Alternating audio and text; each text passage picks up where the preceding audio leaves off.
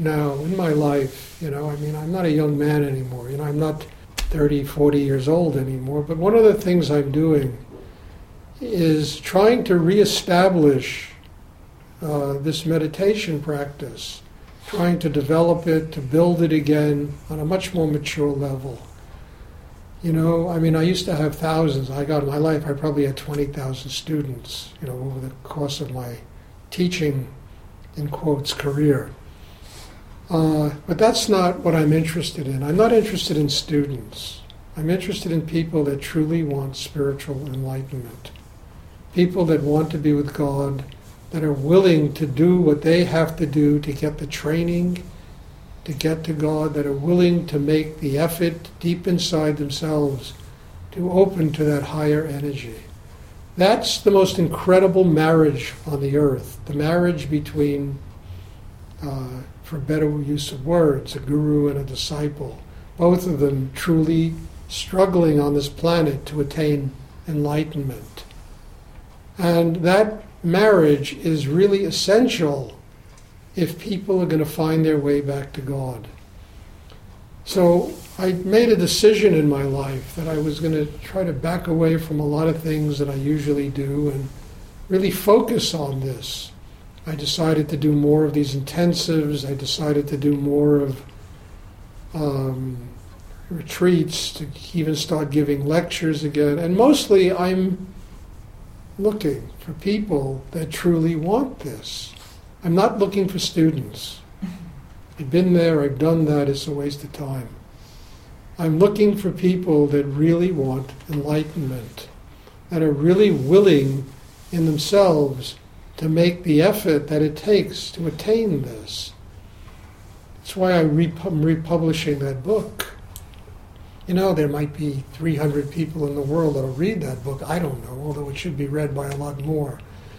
but it's a book that really has to do with that struggle. What is involved? You know, and mostly you discover in that struggle that you're not up against a teacher or anybody, you're up against yourself. And all a teacher does is that reminds you of your own limitations. And 90% of the time, when people are reminded of their own limitations, they run like jackrabbits. You know, it scares the shit out of them my God, I got to overcome this in order to, I got to overcome me in order to become enlightened. Somebody's not just going to hand it to me on a platter. I'm not going to walk down the street and be struck by a lightning bolt in my third eye, you know, and suddenly find that I'm one with God. No, it's a daily struggle. It's a very vital struggle. It's an important struggle.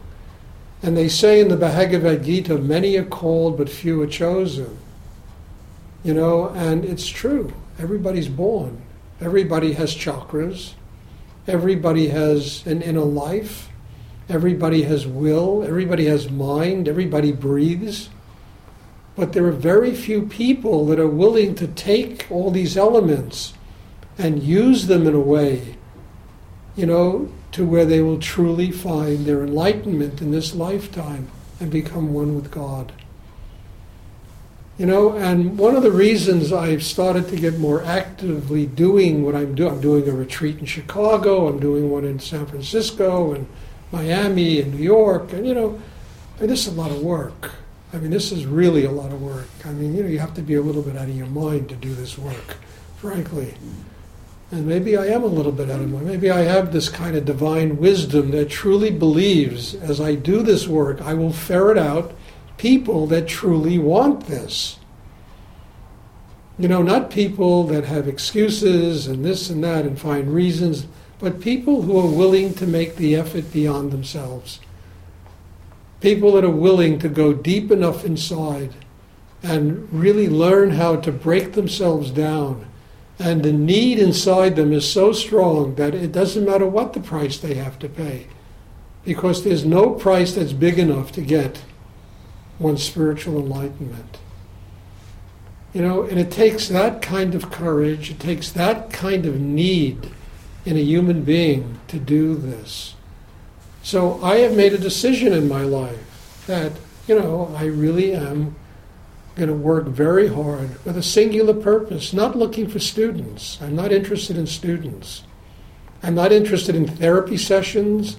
I'm not interested in people come to meditation groups because it's a good place to hang out.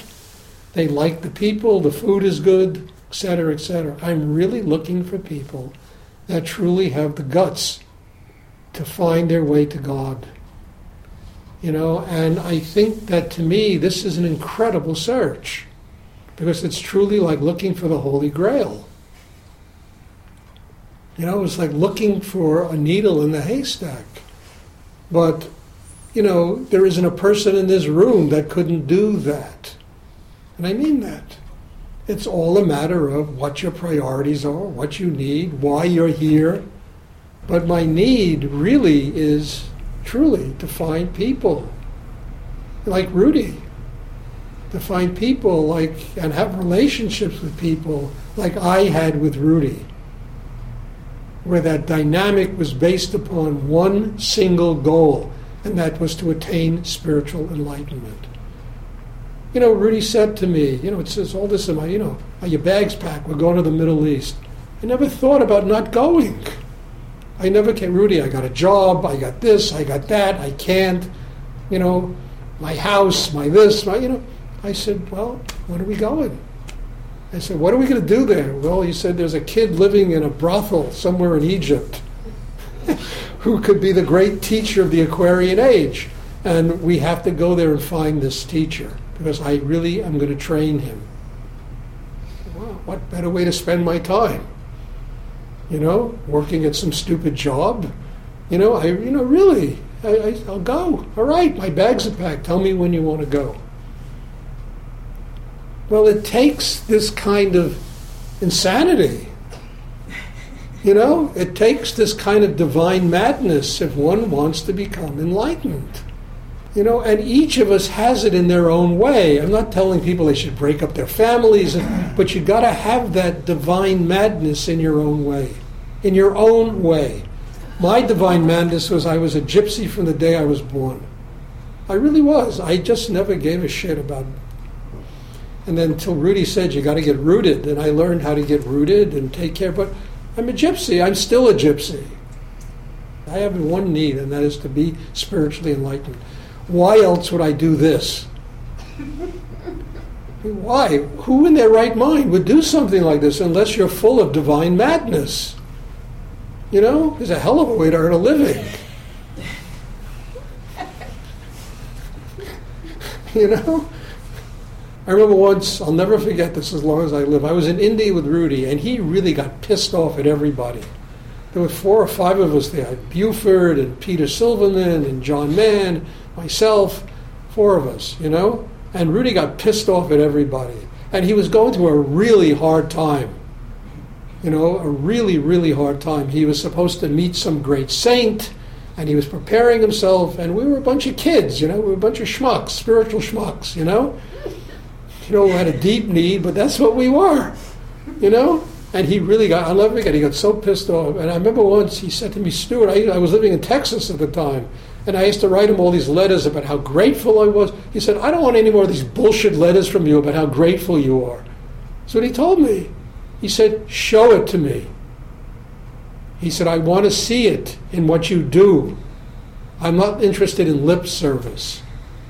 Blew my socks away. You know? I mean, it shook me to the core of my being.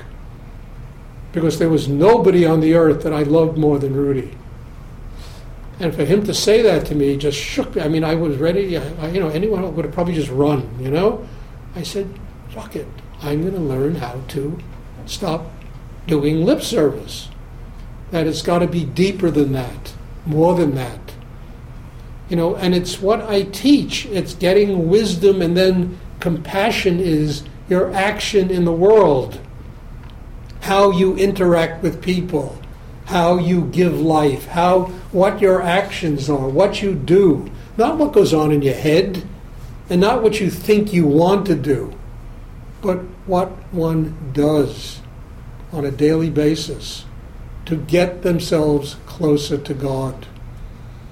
To me, this is essential that these two elements are combined, because if they're not combined, you have half a person.